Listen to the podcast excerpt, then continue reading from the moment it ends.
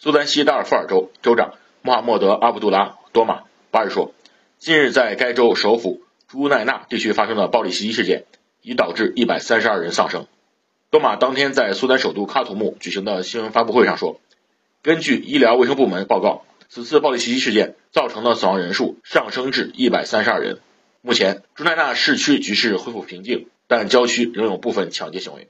多马说。袭击平民的武装人员来自朱乃纳城外和达尔富尔毗邻的一些国家，一部分越境武装人员来自乍得和利比亚。他们在相关国家当局不知情的情况下潜入苏丹。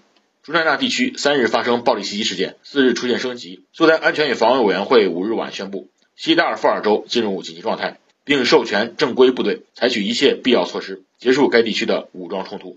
达尔富尔地区位于苏丹西部，与利比亚乍得、中非接壤。二零零三年二月起，政府军、当地反政府武装及不同部落之间不断爆发武装冲突，地区局势持续动荡，上百万人流离失所。今年一月，中南大地区也曾发生暴力袭击事件，造成数百人死伤。新华社记者马一冲，苏丹卡通报道。